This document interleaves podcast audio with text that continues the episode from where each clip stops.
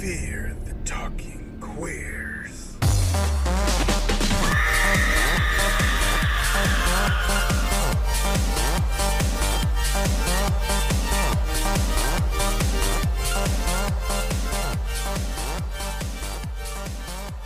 Well, hello, listeners.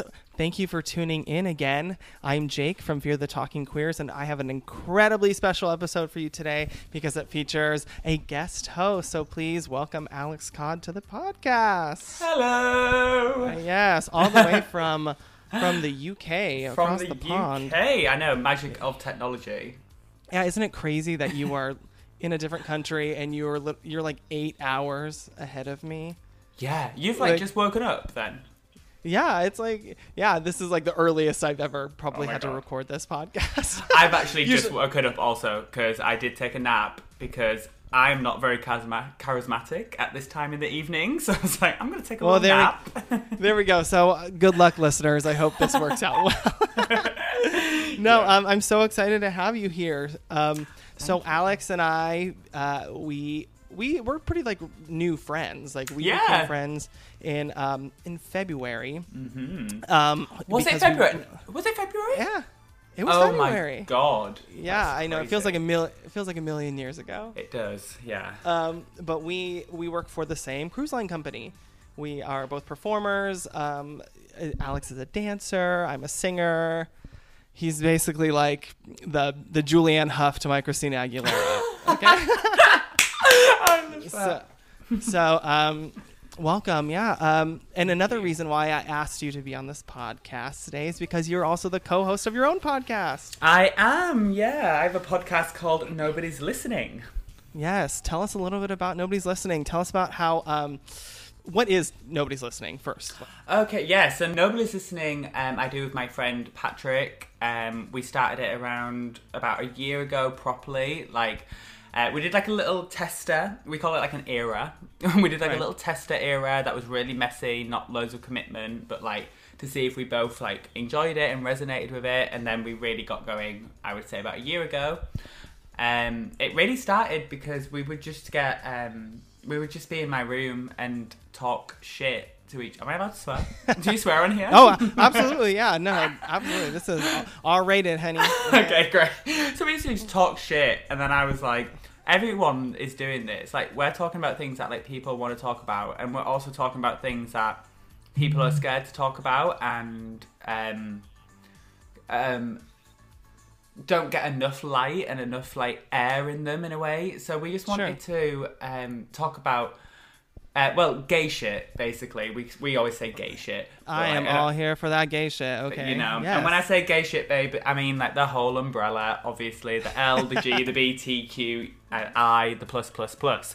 And Yes. um, yeah, we just like to talk about it always from a place of humour. Sometimes the topics are a bit more light-hearted than others, but it's always yeah with a lot of air and um, to make people comfortable with you know making mistakes and especially like with the whole BLM movement happening right now, it's like a Right. s- a similar thing that it's like we don't want people to be afraid to say the wrong thing, but we want people to be comfortable with learning new things and being like, Oh, oh. I didn't know that was wrong. Great, thank you for telling me. Or like, you know, stuff like that. And we learn from each other all the time, and it's just, um, I think it'd be good for. Uh, actually, it is a bit R-rated, but I mean, I always think like if I if I listened to that when I was younger, I wouldn't have felt quite so alone.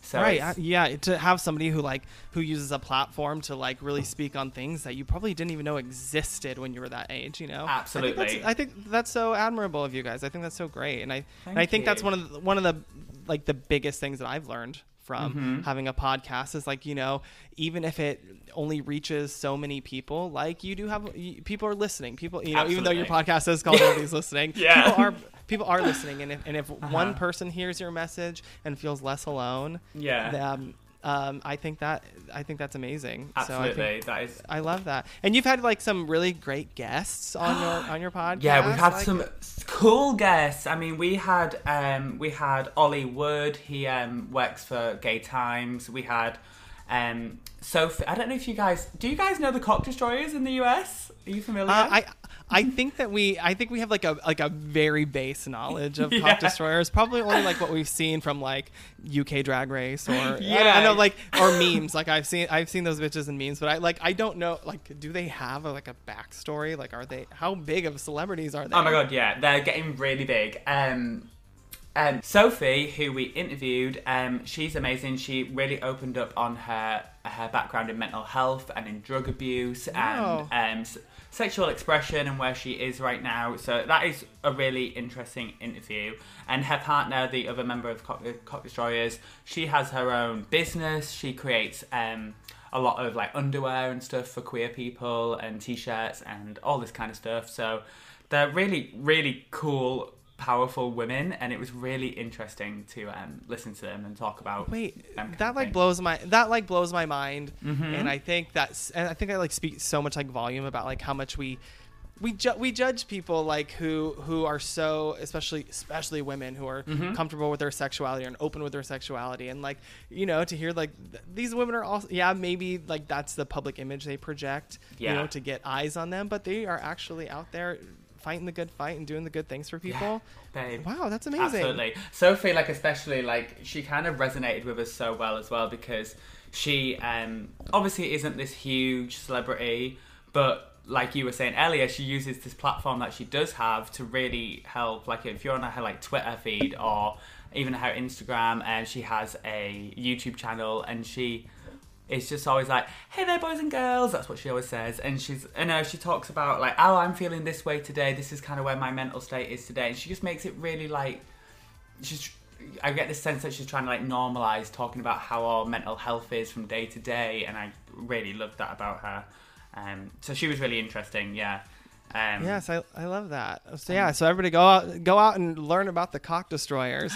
Please do, yeah, they're Ah. great. Big shout out. Lo- love that. So so what do you think you would say you've learned the most from from having a podcast? Like what what has what have you learned about yourself, about the world? I don't know. What do you think? Oh yeah, I, I mean, um, one thing that really like springs to mind is when me and Patrick started the podcast. Is we hadn't been friends that long. Honestly, we'd been friends like two months maybe. So I think if you really do listen from the start, you actually see our friendship grow throughout the podcast. Oh, I love that. And like the closer we get and the more comfortable we get at opening up and things, like some things that I say in the more recent episodes, I'm like, I can't believe I said that on the internet for people to hear. oh my gosh. I know sometimes I'm like, "Oh my god, I have to remember my, my mom will definitely be listening to this." But Oh, I told my mum know- not to. I was like, Mum, if you listen to my podcast, that is by your own choice, and I don't want to hear anything about it. So, like, yeah, whatever. definitely. It's like, you know what? If you hear something you don't want to hear, then, uh, sorry, you know. Sorry, exactly. Yeah. Oh my gosh! Wait, wait, I love that. It's so funny because, like, Frankie and I, we've been friends for over ten years now, Wow. and um, we and and so I think that like that sort of speaks volumes about how we ha- how he and I have like chemistry because Uh-huh. we have we have history and we have so long we have like such a knowledge of like what makes each other laugh and what you know what stimulates the other person Mm-hmm. and um so I think that's crazy that you yeah you can find you can find different shows out there with different dynamics no matter what like you Yeah. can find old friends or you can find new friends and Absolutely. you know I love that and Yeah. so And I mean, I've learned so much doing it as well. Like, um, oh, this is another thing. Like, we don't pretend at all that we know everything about Oh, the, the queer no community way. or anything. Like, 'cause we really don't. We say the wrong things all the time. Patrick corrects me all the time. I correct him all the time. So I've like generally learned stuff, like, which is really cool. So you also had a um, another big sort of event, you know, in the past couple months to happen for you. Um, you I got sort of- married. oh no, Oh, sorry, oh, sorry, the other one. Can you imagine? um, uh, I imagine you're like, yeah, I got married in quarantine. yeah. So, uh, so you did have another big event. This happened for you this year. You, uh, you curated and choreographed a like a viral YouTube video. Yes. Yes. Viral. That's a strong word. Yeah, I hey. did. Yeah, no, this is. Abs- I think it's viral. I mean, you, you like you ended up on like the news. Like Yeah. that. That to me is viral, right? Is that Yeah. Yeah, it was it was really cool. Yeah, I created um obviously like you said I'm a dancer and um I was kind of sad and getting a bit depressed to be honest. Like my mental health was really low and I was like what do I miss? Like I miss performing. I miss being part of this like community of dancers and performers. Um, I miss making people feel happier, especially at a time where everyone kind of just seemed to be a bit less than zero with their Right. mental health. Do you know what I mean? Like not quite okay. So I was like, what can we do? So I contacted my friend Isaac, who was the videographer on the project. Um, and we, yeah, we created a dance video um, with 50 dancers from all over the world. Um, and the aim was purely to give people this sense of being part of something, this sense that they could perform, and this sense that non-dancers, dancers, performers, every loads of different people from all around the world could watch it and feel inspired to get up out of bed and do something despite the global pandemic and despite what was going on. So um, I'm, I, I hope it did that. I I think it did. Um, I mean, I think it's so inspirational. Yeah, to like look like they're like because how it's shot. Like you think you made it specific that you wanted like places in your home, like things like that. Just so it's to really get across the message that look, look, we may, might all be home, but we can still create together. We can still create art, um, and that art really is what brings the world together. Like you know, Absolutely.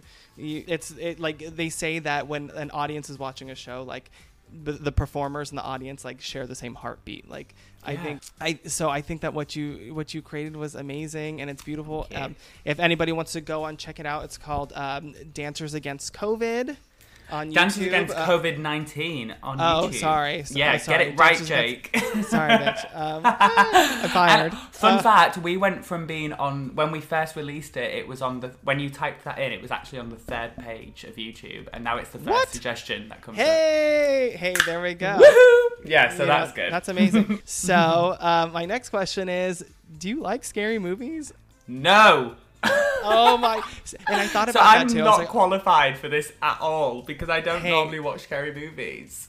Honestly, I love that though. This is going to be a fresh new perspective for everybody listening. All right, so why don't we get into it? Get to the gig, okay? The Descent, directed by Neil Marshall, was released in the UK on July 8th, 2005, and almost a year later in the US on August 4th, 2006. Our film begins with three friends American adventurer Juno, played by Natalie Mendoza, Scottish wife and mother Sarah, played by Shauna MacDonald, and English schoolteacher and Sarah's best friend Beth, played by Alex Reid. The ladies, reaching their destination on a white water rafting excursion, are greeted by Sarah's husband Paul, as well as her young daughter Jessica. After a suspicious stolen glance between Paul and Juno at the river, Sarah questions Paul's emotional distance on the car ride home. Distracted by the conversation, Paul accidentally causes a collision with an oncoming vehicle, resulting in the impaling of himself and his young daughter Jessica with steel pipes attached to the oncoming car, leaving Sarah the only survivor. Shook. Uh, That came out yeah. of nowhere. I was like, what? I did not see that coming, and it really startled me. That was the first Okay, startle. Yeah, we started this shit off with a bang. Okay? Yeah, a definitely. literal like crash, bang, boom. Crash, bang, wallop. Yeah, it was a lot. It was a lot. I was like, oh, great. What have I signed up to? Like, Oh my gosh, I know. That was the first indication. You're like, well, I'm gonna. I need to text him and be like, never mind. One year later, Sarah and Beth travel to the Appalachian Mountains in the U.S. for a girls' weekend organized by Juno, who we learn did not stay around long after the accident that killed Paul and Jessica. Sarah, still visibly fragile from the death of her family, is reassured by Beth that they will make it through this weekend together. Juno even assures Sarah that there's nothing to worry about and that she guarantees an incredible weekend ahead. The plan is for the women to recapture their glory days in deep cave dive in Boreham Caverns, a cave that is considered to be a fairly easy difficulty. Old friends and sisters Sam and Rebecca join, as well as Juno's protege Holly, who is not excited by the level of difficulty the cave presents. Uh, question. Gay? Yeah. Okay, that's okay. One of my notes is lit- okay.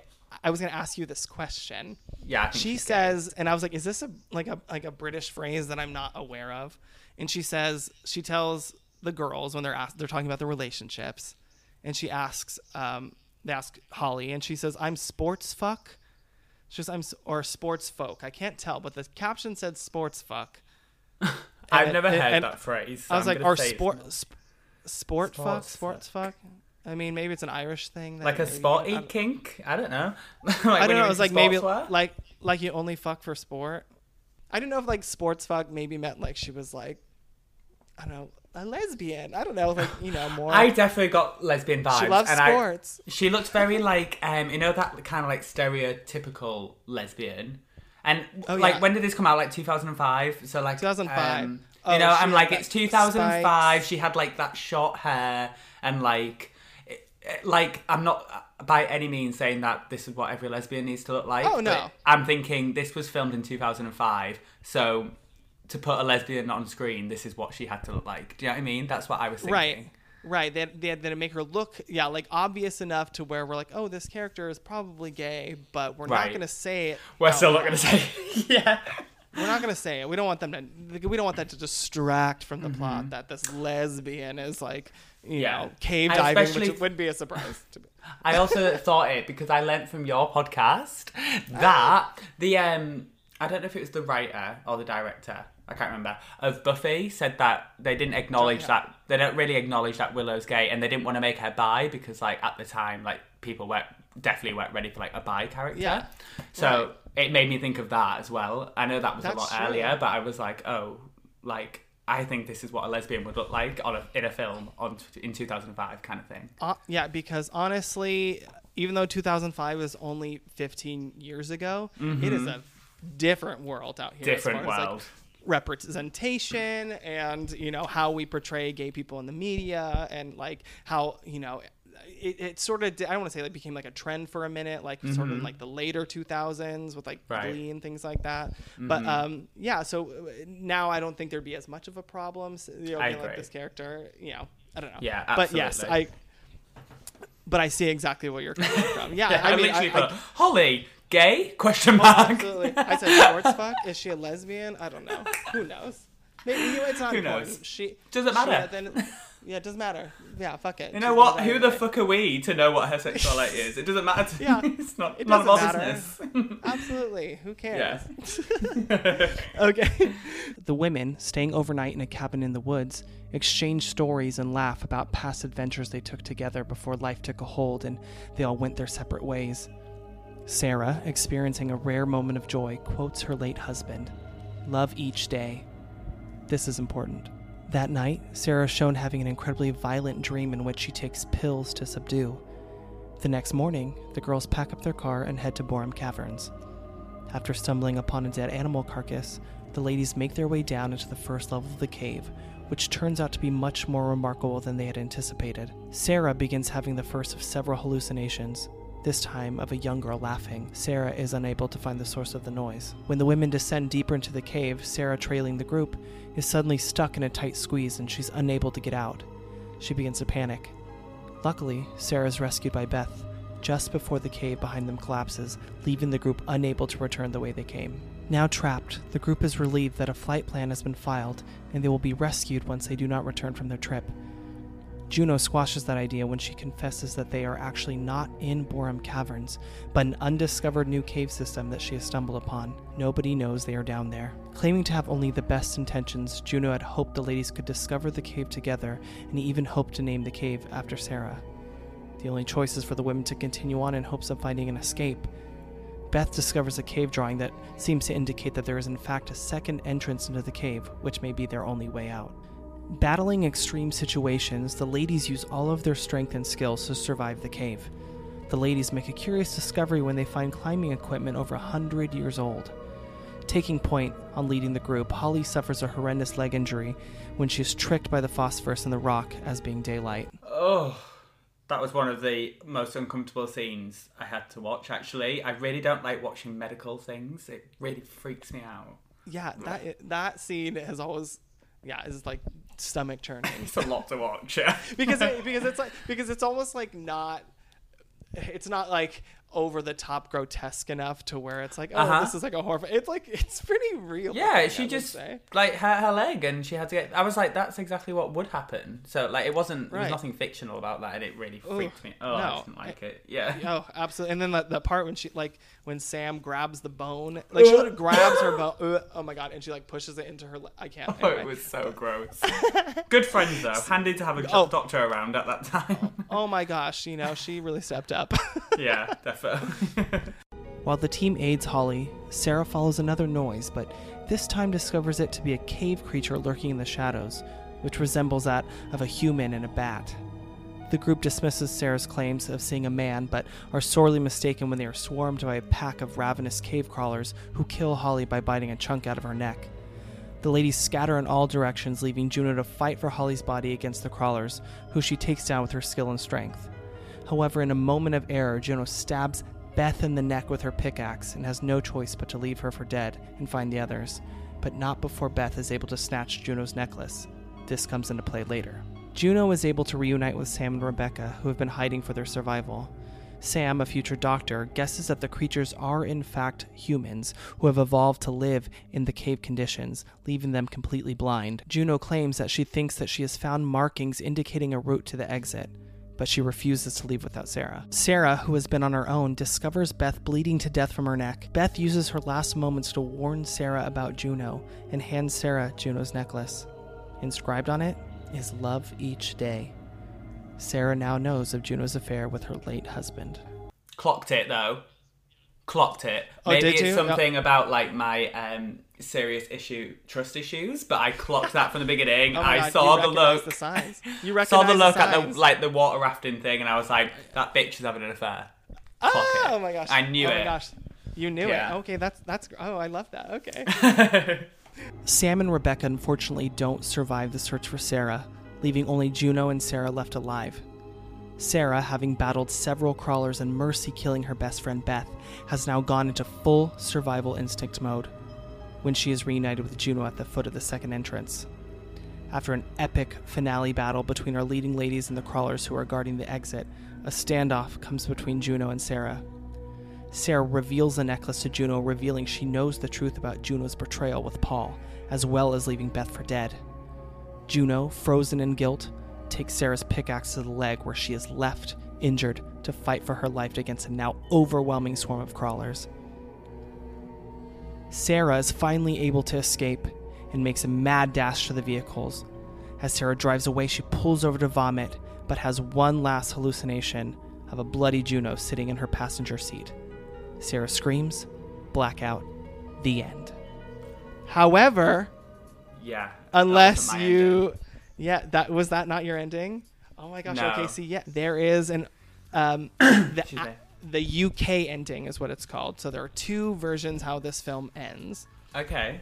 so in the us the version ends how mine is. Sarah screams when she sees the like apparition of juno. She screams blackout the end. But in the uk in the original ending um after Sarah screams, she awakens back in the cave, having hallucinated her harrowing escape, and is instead at a dead end in the cave where she stares at a hallucination of her daughter holding a birthday cake. The camera pans out, and we see that there is no escape, and that the crawlers will eventually consume Sarah. The end. Mm-hmm. So yeah, so that that is already an incredibly interesting fact about this film that that there are two different endings, Mm-hmm. and so um, according to to the product to the production team, they the U.S. audiences, I, I don't know if this was like at the time or what, but they.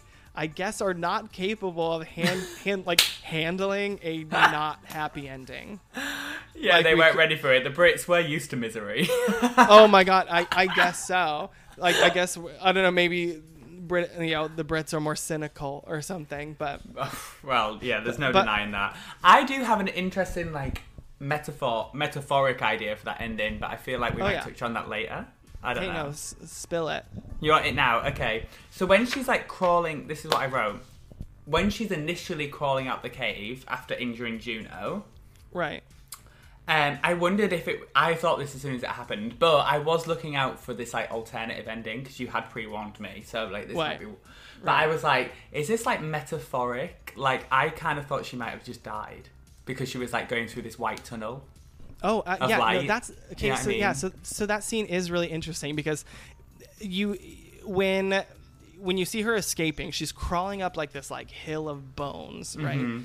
And she's crawling and she's like heading towards this white light. Yeah. But then when when she escapes, she's like crawling out through like gr- Yes, like the root like of moss the tree. or something. Yeah, yeah. Yeah, so- right? it's not a so- hole, so I'm like, where's that light come from? Right, where's the light coming from? So it's Yeah. like a closed off hole. So that's already like an indication that this this I don't know, maybe this isn't real or maybe this is like Right. some sort of yeah, like metaphorical figment of her imagination.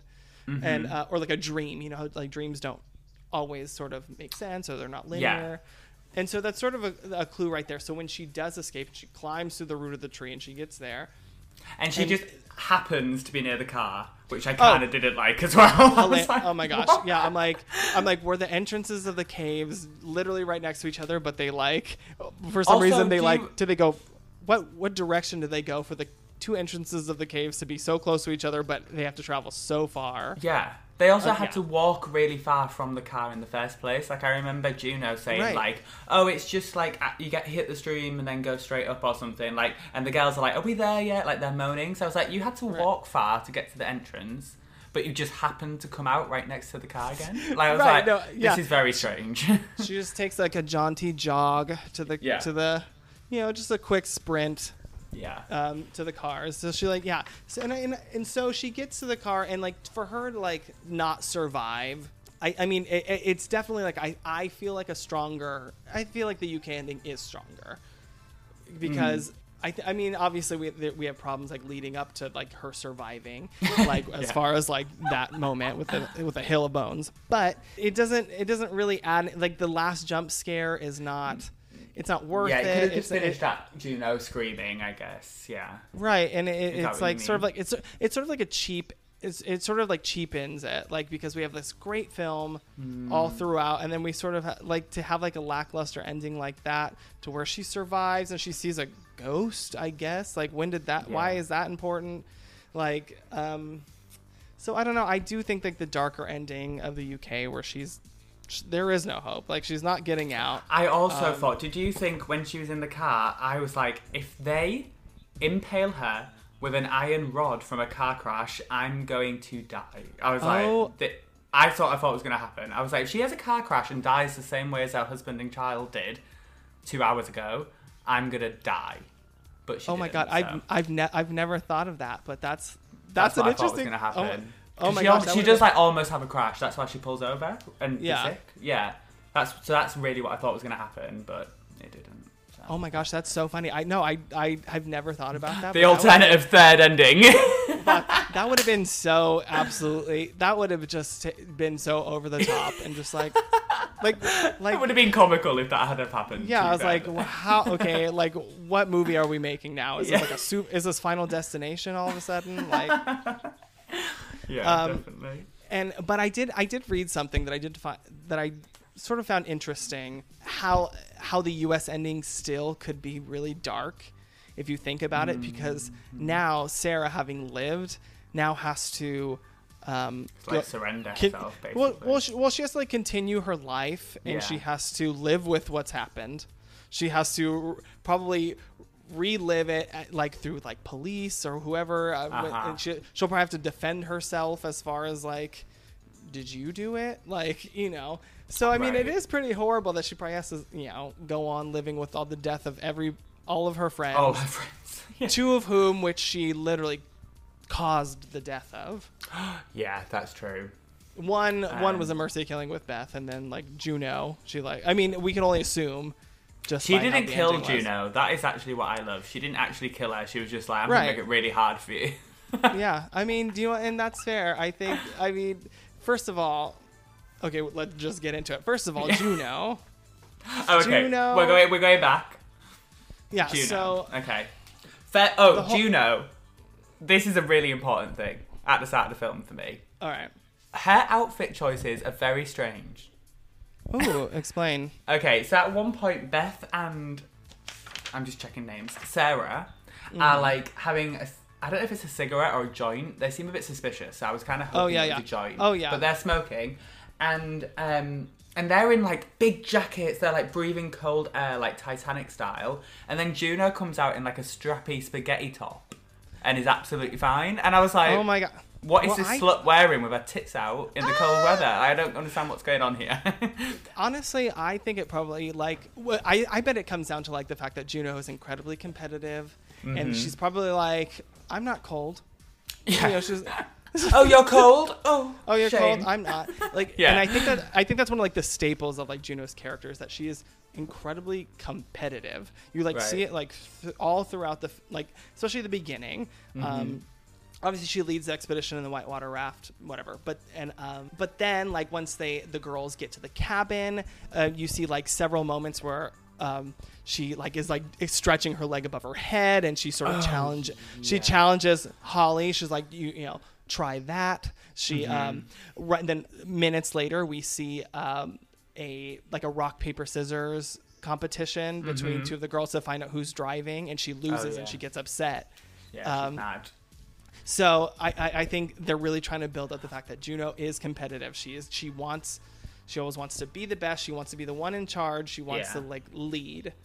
And Yeah. um, She also then you does can- that climbing thing later on, doesn't she? Where she like like she could just kind of go across, like, but instead Oh. she decides to climb, Oh. and then she fails, which I thought was really funny. She, she's like a yeah, yeah, she's like a she's like a peacock. So that's the moment when the girls are in the cave and they are they're trying to I don't see bitch ugh, sport I don't know I don't know what this is called but they're Sport, trying I to don't know. sports I don't know I don't Yeah, know what this whatever. what this what this shit is but basically they like they have to get across this big open like plunge down into Yes. who knows what and so yeah the character of rebecca she like fucking monsters her ass across with a lot of with a lot of um, commentary from juno on the side who's like oh yeah.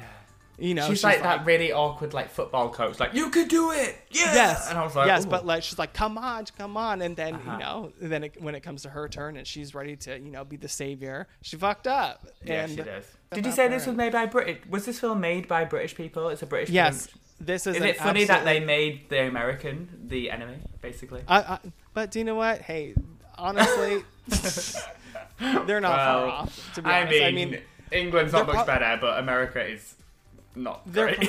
but there, but there probably is like something to be said about like American boisterousness. Like you know, Uh-huh.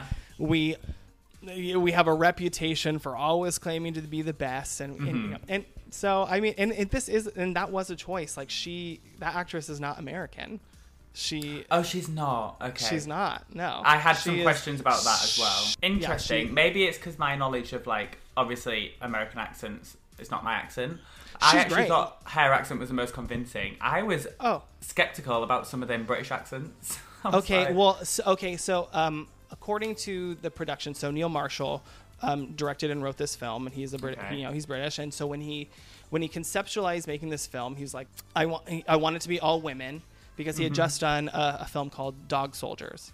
okay. and which which was a predominantly it was all male it was an all male cast and so when he was sort of given the green light light to create another film he was like well how about i and i think i don't know if it was like already established it was going to be like a cave diving creature film um, but he was like well what if i made the cast all women and add a whole different layer to this whole thing and um, so he like even took the time to like consult women you know as as people fucking should Hey, I you was know. imagine that. What? yeah, yeah consulting consulting people who are not like you to make sure that you're portraying them accurately Like, Right, wow yeah. what a concept and so um so he went so he went out and he talked to, to women and w- wanted to make sure that these women weren't just stereotypes or tropes or anything like that Mm-hmm. and um, another thing that he really wanted the women to be was was to have a sense of I don't know cosmopolitan about them like he, so so he so he kind of wanted them to all have different accents Okay. so Yeah. that's why we have we have an American, we have uh, Irish. Scottish, I, uh, we have Irish Holly, we have Scottish who is Yeah. Sarah, we have English who is Beth, Uh-huh. and then th- this this one's a little weird for me because the sisters Rebecca and Sam, I'm assuming they have to be from the same place, but w- uh, one I don't know if they're I, I my ear isn't trained I guess Right. on that, and so um, I know that. Uh, the character, uh, the actress that plays Sam, she's Swedish, and Rebecca, she's Dutch. Okay. And so, so I don't know. Maybe they were just like, mm, okay. The, I don't know. I don't know how they're. slide. Sa- Yeah, I don't know how they're sisters with different accents, but The accents Uh, were quite hard to follow, especially at the start of the film where I didn't know the characters that well. I was like, wait a minute, who's who, like, what? Who's Scottish? Who's Irish? Who's posh? Who is not? Like, Ah. who's is, is she American? Is that on purpose or is her accent bad? I was like, I don't know what's going on, but I did Oh get God, used. yeah. To, I got used to it eventually. It just t- took me a bit of um, yeah, of it. Yeah, it, I don't know is if that really, was a great choice to make everyone different accents. I, I don't know. Yeah, it, I don't. I don't. I mean, I'm not exactly sure what purpose it serves, but I feel like yeah, because they don't. It doesn't really contribute to the story. And I guess how did how did the how did all these women meet? I mean, not that it's impossible. Maybe they all met in Mm. school or something. But yeah, maybe. yeah, like I mean, I don't know. Maybe they all worked on a I think there's ship. Ways to portray cosmopolitan without let's give everyone Right. different accents. Right. like, okay, but and yeah, you know getting back to like the drama of, uh, the plot. And one of the things that i really love about this film is that this film absolutely could have been just a your run-of-the-mill creature film with no plot you know? When you, eh, eh, as somebody who probably doesn't who uh, who has said you don't listen to or watch a lot of horror no. um, if if I said, "Hey, watch this uh, movie about some cave creatures," would you expect it to have like a fully fleshed out plot, or would you be like, yeah, no. I was happy to see um, a whole female cast. I obviously loved that, and I did think the characters were fleshed out really well, and they all had their own subplots and their own stories going Yeah. on. Which I, so yeah, I did really like that, and I connected a lot. I probably connected more to that than I did the creature storyline in a way. Oh, that right. was almost like an extra for me. But leave it to the fucking gays to like put the drama between the women as like the biggest conflict in Oh. this movie. Oh my god, that is so true. I literally said that I focused more on the drama between the women. Oh my, I'm that gay. That's so embarrassing. Yeah, you're like, oh my god, I can't believe that bitch would do that. To yeah. like, I Yeah. hope she get, I hope she gets eaten or fucking. literally, I'm not mad about Juno. All I'm mad about is like, these women. there are like three main like plots of this film. So we have the women's internal drama. You know, Yes. we have what's going on between all of them, um, and then we also have the women in the cave. They're stuck in a cave. They're trying to escape because they are trapped. And then we have a third plot, which is the women against these creatures. Yeah. You know, so we have all you know we have all this plot, um, which is something that I do think that this like this movie did more than it does than it needed to, but in a good way. Like Right, like you know, this movie could have easily been just like some straight to you know fucking DVD garbage, you know. But Yeah. I I really appreciate the fact that this film has a fully has like is intricate and, it, and it's dimensional. There's several different things you're watching out for, and I do really appreciate it uh, about this film. Absolutely. Um, so so we'll go with we'll start with like the internal drama of the women. We have the internal Okay. drama where we have um, the biggest plot line is Sarah and Juno, hmm their relationship, um, and and Juno's, which we find out later, inappropriate relation with her Mhm. husband. Yeah. And um, I think that I think that is uh, probably yeah, it's a, just a strong plot for a horror film, which you know it, it makes it it makes it so much deeper and like you like really start connecting to the characters, which is really important in a horror film because when they die, you care about them more. you care about them. You know, Yeah. you're not you're not like well, who cares? I didn't know anything about that bitch. Like Yeah, I was really sad when Beth died because I was. But Well, that I- is yeah, that's a great and horrible moment. Yeah, um, and what I think that was my favorite death. It was my favorite death. I loved it. yeah. Oh, what a strange it- thing to say, but it was my. it's a great one. death, but but it is the most like gasp worthy moment of the film. Yeah, did not You know. expect it, and, it made me um, then worry for Sarah more right as well. Yeah, exactly. So now Especially you, since you- I'd kind of clocked that I think Juno's a bit fishy. I'd clocked that, so I was like, Yeah. something's going on here. Uh-huh. So okay, so going with that, what do you think that? What do you think about Juno and her? Do you think her motive was always bad? Do you think that she was lying? Do you think she's lying about having good intentions about taking them into this remote cave? Like, is it? Because I have some theories that I that I I kind of thought up. And, Oh, I didn't get that vibe. Um, I, I did. I believed her. I think that she maybe had these like internal demons. I think she had like a lot of guilt, Right. obviously, for right. um cheating, on, like for having this affair, this presumed affair, for um for then abandoning Sarah Again, probably out of the guilt that they never got to like tell Sarah the way they would have maybe wanted to. Um, so I do believe her. I just think things got in the way. I think her competitiveness got in the way. I think she wanted like to be the best. Obviously, I think she wanted to make make it up to Sarah. I think she thought this would make it up to Sarah in a way that obviously wouldn't have done anyway. Like no Right. matter what. Even if it had Yeah, I all gone think- right, and then she'd have been like, "Oh, by the way, Sarah did shag your husband," still Right. wouldn't have made up for it, obviously. Right. So um, no, a- absolutely. I think that Juno. I, I mean, I, she's obviously struggling with a lot, and I sort of started thinking while I was watching it. I was like, is Juno trying to tell Sarah about what happened?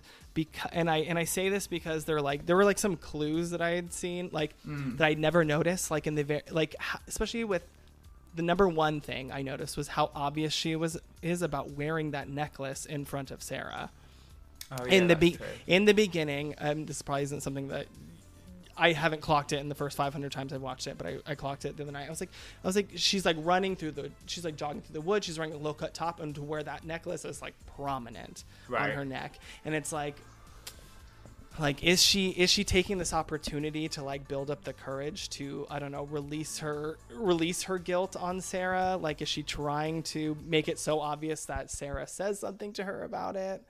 Um, Oh, I don't know. I, I Um, Juno. I, didn't, I didn't think about that, but just because you mentioned like little like sight lines, I did think that the whole film gave you clues to things that were going to happen. I thought throughout, Right.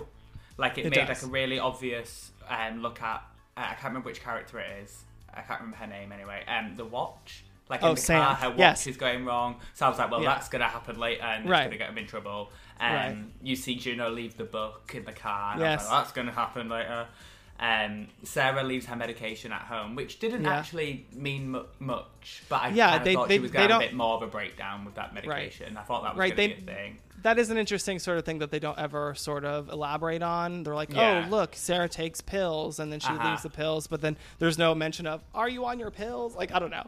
Not Yeah. that there needs to be, but yes, but I, yeah, absolutely. And I think, and I did write that down too. I was like, oh, I was like, this film does a lot.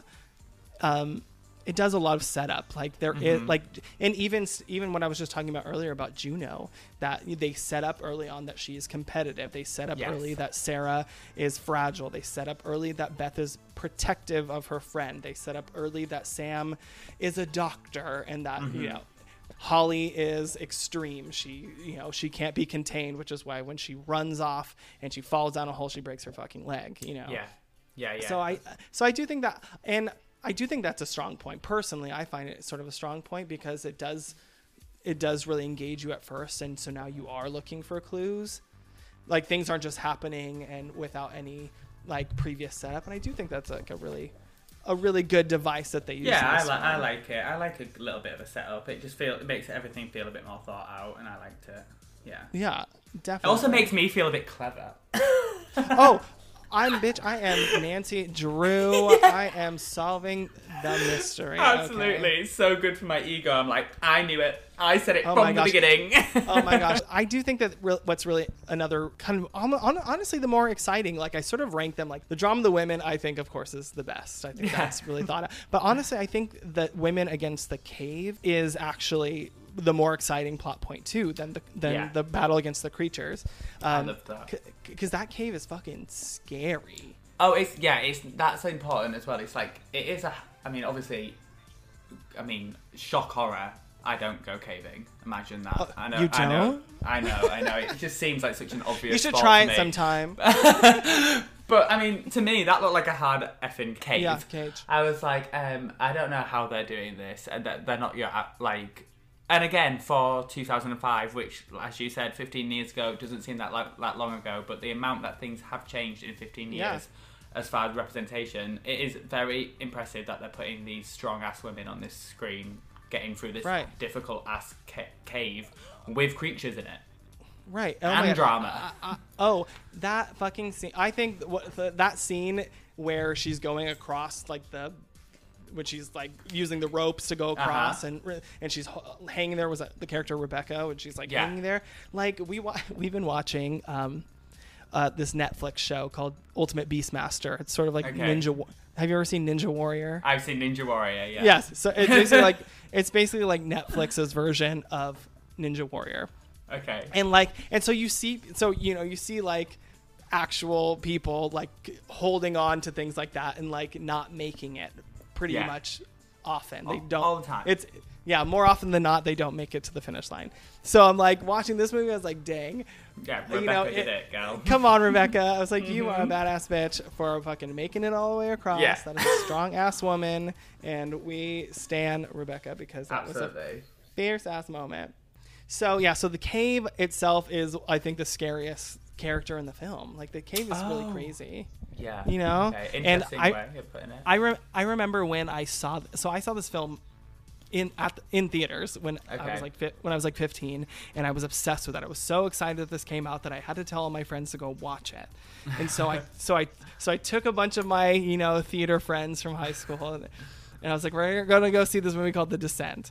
And so I was I, one of the girls I was sitting next to me. She like full on had a like a panic attack watching the movie because she was so claustrophobic watching oh it. no! Oh right. Well, yeah, because gonna uh, so because like the experience that this movie that like in an actual theater is so different because it is all black you know it's like much Mm-hmm. darker um you, there's less like sort of distraction but like I, it was so interesting because like how this movie is lit like the flashlights you could like see the beams like kind of around the room like when they would use it was such a it was a really Wow. cool experience i remember like watching this film in theaters but like yeah this the cave gave my friend a panic attack and she had to walk out of uh, walk out Oh, no. and she couldn't and i don't know if she i don't remember if she came back in or not but like i think that I don't know if she came back. I, I don't know if she came back She but, was done. um, yeah but after the movie was out i went got, i went got starbucks and i went home so oh my god, that is funny.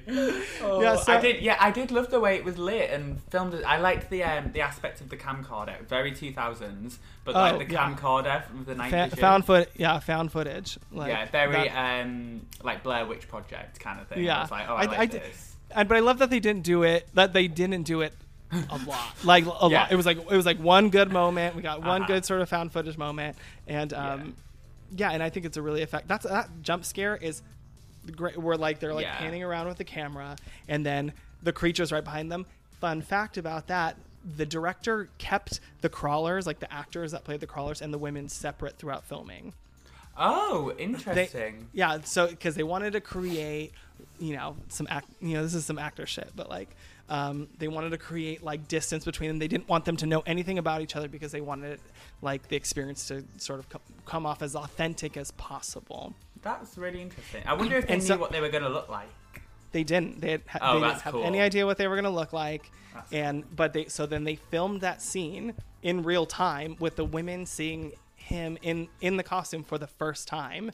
That's cool. and I like their that. and their and their reaction was real like because Mm. he they i don't know if they knew he was going to be right there like he was there and ready and popped out and scared the shit out of them and they went running it's Oh, I so like good that. That's really. yeah. I do love Right. that, like actor shit. I like finding. out oh yeah like absolutely like ooh like the director yeah smart fun, guy i guess Yeah, that is yeah really isn't that really fun Mm-hmm. so now we got get to the crawlers and the crawlers i think they are they're they are fairly scary creatures They- Yeah, you know, thought they were scary. th- yeah they're scary um i do think that i i do like the fact that they're very that they're kind of aggressive and they they sort of like to fight and tumble around i think that's Oh, kind of like a fun they're not like they're not like one and done kind of creatures you know they're Uh-huh. not they're not like some creature that comes and st- like you know bites you and runs away or something like that. Like, Yeah, they yeah. it's like full on like feral fighting between They were between them definitely and feral. Yeah, I like the sound they made. They're like. Oh, yeah. "Eh." Yeah. yeah. And then Oh also I. Oh, that's another thing I clocked. The first time they made the sound, I like went to my mum. My mum was like, "Oh, that's an interesting sound or whatever," and I was like, "I bet you they're using it so they can see in the dark. They're using it to bounce off the caves." Ah, And then later on, they're like, "I think they're blind," and I was like, "I knew it." see, Call me Nancy Drew. I knew it. Oh my gosh, Yeah. that's hilarious. No, Yeah. yeah, yeah, you clocked it right away. Yeah, so they're like blind. They sort of look like what do I say, Voldemort, sort of mixed with Mm-hmm. like. But I guess the main inspiration for them was Nosferatu. Do you know what Nosferatu is? Yeah, uh, yeah. Ring, uh, wait, it's really ringing a bell, and it's just not. I know that name. What is it? It's okay. Nosferatu is the name of that. I, I don't know if you've seen it. He's like, it's like a really, really old vampire film from like, like long time ago, and it, he Okay. he sort of he's he's like white. He looks like them. He's like white. And he has like the ears, and he has like these like horrible teeth, and like there's Oh, I just, like, think I know it's like who a, you mean. Yeah. It's like a silent. It's like a silent film. Aha, I know exactly who you mean. My friend's got a tattoo of him Oh, on yeah, calf. probably. I know exactly Probably. who you mean. Yeah. and and if and if you ever seen the film What We Do in the Shadows, the character Peter, who's like, who's I just like- watched it last week again. Yes. So the character Peter, the one that's in the basement in the coffin, with like their teeth and like the that that is based off of Nosferatu. So that is also Okay, that is also what these creatures are based off of. a classic horror film reference. Right. Absolutely. You know, we have we have something for everybody. It's not just the new ones; it's the old ones too. Like they've been there centuries. Like as in like They have. yeah, they like a version of a caveman. Do you know what I mean? That have just lived. right. We Right, evolved and to live in the world, and they evolved to live in caves. Like that's just how Right. it was. I mean, how, I mean, like, how, how how's nobody discovered them yet? Right. I don't know. Like, how do they? Like, how they Because eat? they don't leave any trace. They just Yeah, they just yeah they just eat down to the bone, and then Mm. they just they just leave it in their little waterfall of bones. Yeah. Um, I but, don't um, like it when they were like eating someone. They were literally eating someone. Oh like, yeah, they oh shit, I just told myself. Oh yeah, they they full on just ate. Yeah, like do they bite? Do they eat? It's sort Yeah. of like, I But mean, there was one so point, and it looked rather. I don't know if this says more about me on, or that or the film. Like I don't. I'm not sure. but at one point, I was like, "Is he eating her out? oh, all right. Like, is he eating her vagina? Because hey, you know what? She is probably the most beautiful w- woman he has ever seen. Because did you see those the the the, the female ones? They ain't the cutest. I guess they like try to make them. They try to make them look witchy, is what they said. They're like, the, we're gonna make the women look Witchy. witchy, and then the boy ones look vampire. I was like, okay, okay. I get that. I do get. Yeah, Yeah. they, I guess they, Yeah. they they worked with their references. So it makes sense. I guess. All right. So, um, what about overall thoughts? Did, did you like the movie? Did you? What What are your thoughts on it? Oh yeah, I definitely enjoyed it. Um, I probably would be interested in watching it again to see if there's some things that I didn't pick up on. I do think that this movie requires a second viewing. I do think like like to really like pick up on all the things because like the once you watch it the second time you're like oh now I I'm aware of what's gonna happen so now I can really pick up on the clues and I think that's where the the real fun of this movie Yeah. lies. I especially like when films have an ending that's well, well, actually, both endings, American and English ending of this film, I think have certain room for interpretation, which I do enjoy. That like the ending specifically. Oh, I you know, love- like Shutter Island comes to mind. You know, them endings where you kind of have to like. What And do you think happened? Because I think she died. No, no, I think she escaped. Or like, oh, that was a ghost. No, it's actually her. Uh, Yeah, like I like that- the when the audience get to debate Sh- over it. absolutely an ambiguous Mm-hmm. ending i think is great i think any movie that like that inspires conversation afterwards is uh is great i think that's Yeah. what the i think that's what like the way the medium should be used to inspire conversation and inspire you know it doesn't have- to be a, a horror film but like you know Mm-hmm. get your mind working and like yes we we love turn off your brain movies but there's also something to be said about ones that require you to use your brain and i do Yeah, absolutely. I I honestly think this movie's one of those i think that um there yeah it leaves a lot to interpretation and you can't just like our you know our theories about you know what happens next Uh-huh. you know yeah i i i think that's Is- a really great part of this movie I noticed when I was like researching a little bit more that um, there's a Descent too. there yes Is it there a follow on or is it? Yeah, it is. completely so separate? okay. No, no, that's a good. It's a good point to bring up. Um, so the Descent Part Two does exist, and it, and it is a Flop. terrible, fi- terrible film, terrible, terrible film. Okay, and um. I, I, I did. I mean, you can watch it, but you're gonna be like, this is nowhere near as good as the first one. Right. And and so the Descent Two, um, follows the American ending. So Okay. so Sarah has survived. She winds up in, in like in a hospital, but she has amnesia. She like doesn't remember what's happened. Oh. She doesn't, but she remember. She knows that she's traumatized, whatever. But she doesn't know what's happened. She doesn't remember. And so the police are like, "Where are your friends?" And she's like, uh, "I don't, I don't know." And they're like, "Well, we need to go find them." And we Oh, think no. That bringing, we think that bringing you along is going to be the best choice Eh, you know, when it comes to solving this. Yeah, So course, poor yeah. Sarah. Let's bring Ha- this mentally Yes. unstable woman along Yes. down a dark cave with Yes. us. Yes, this sounds like the best plan. stupid. You know, this was woman who was literally in a hospital who just survived this. We're gonna bring her back to the scene of the crime. So basically, she like goes into the cave, and and now the cast is of mixed gender. You know, there are men Oh, and women in right. this one, and basically, yeah, shit goes down. They they don't start surviving, but like the quality of the film looks completely different. It Right. like the, the the use of light. It looks looks rushed. It looks like they just they tried to like, just like barf it out as soon as possible so that they could capitalize on the success of the descent. Right. And so it it just Would have it- been a yeah, good the- time to find that camcorder from the first film.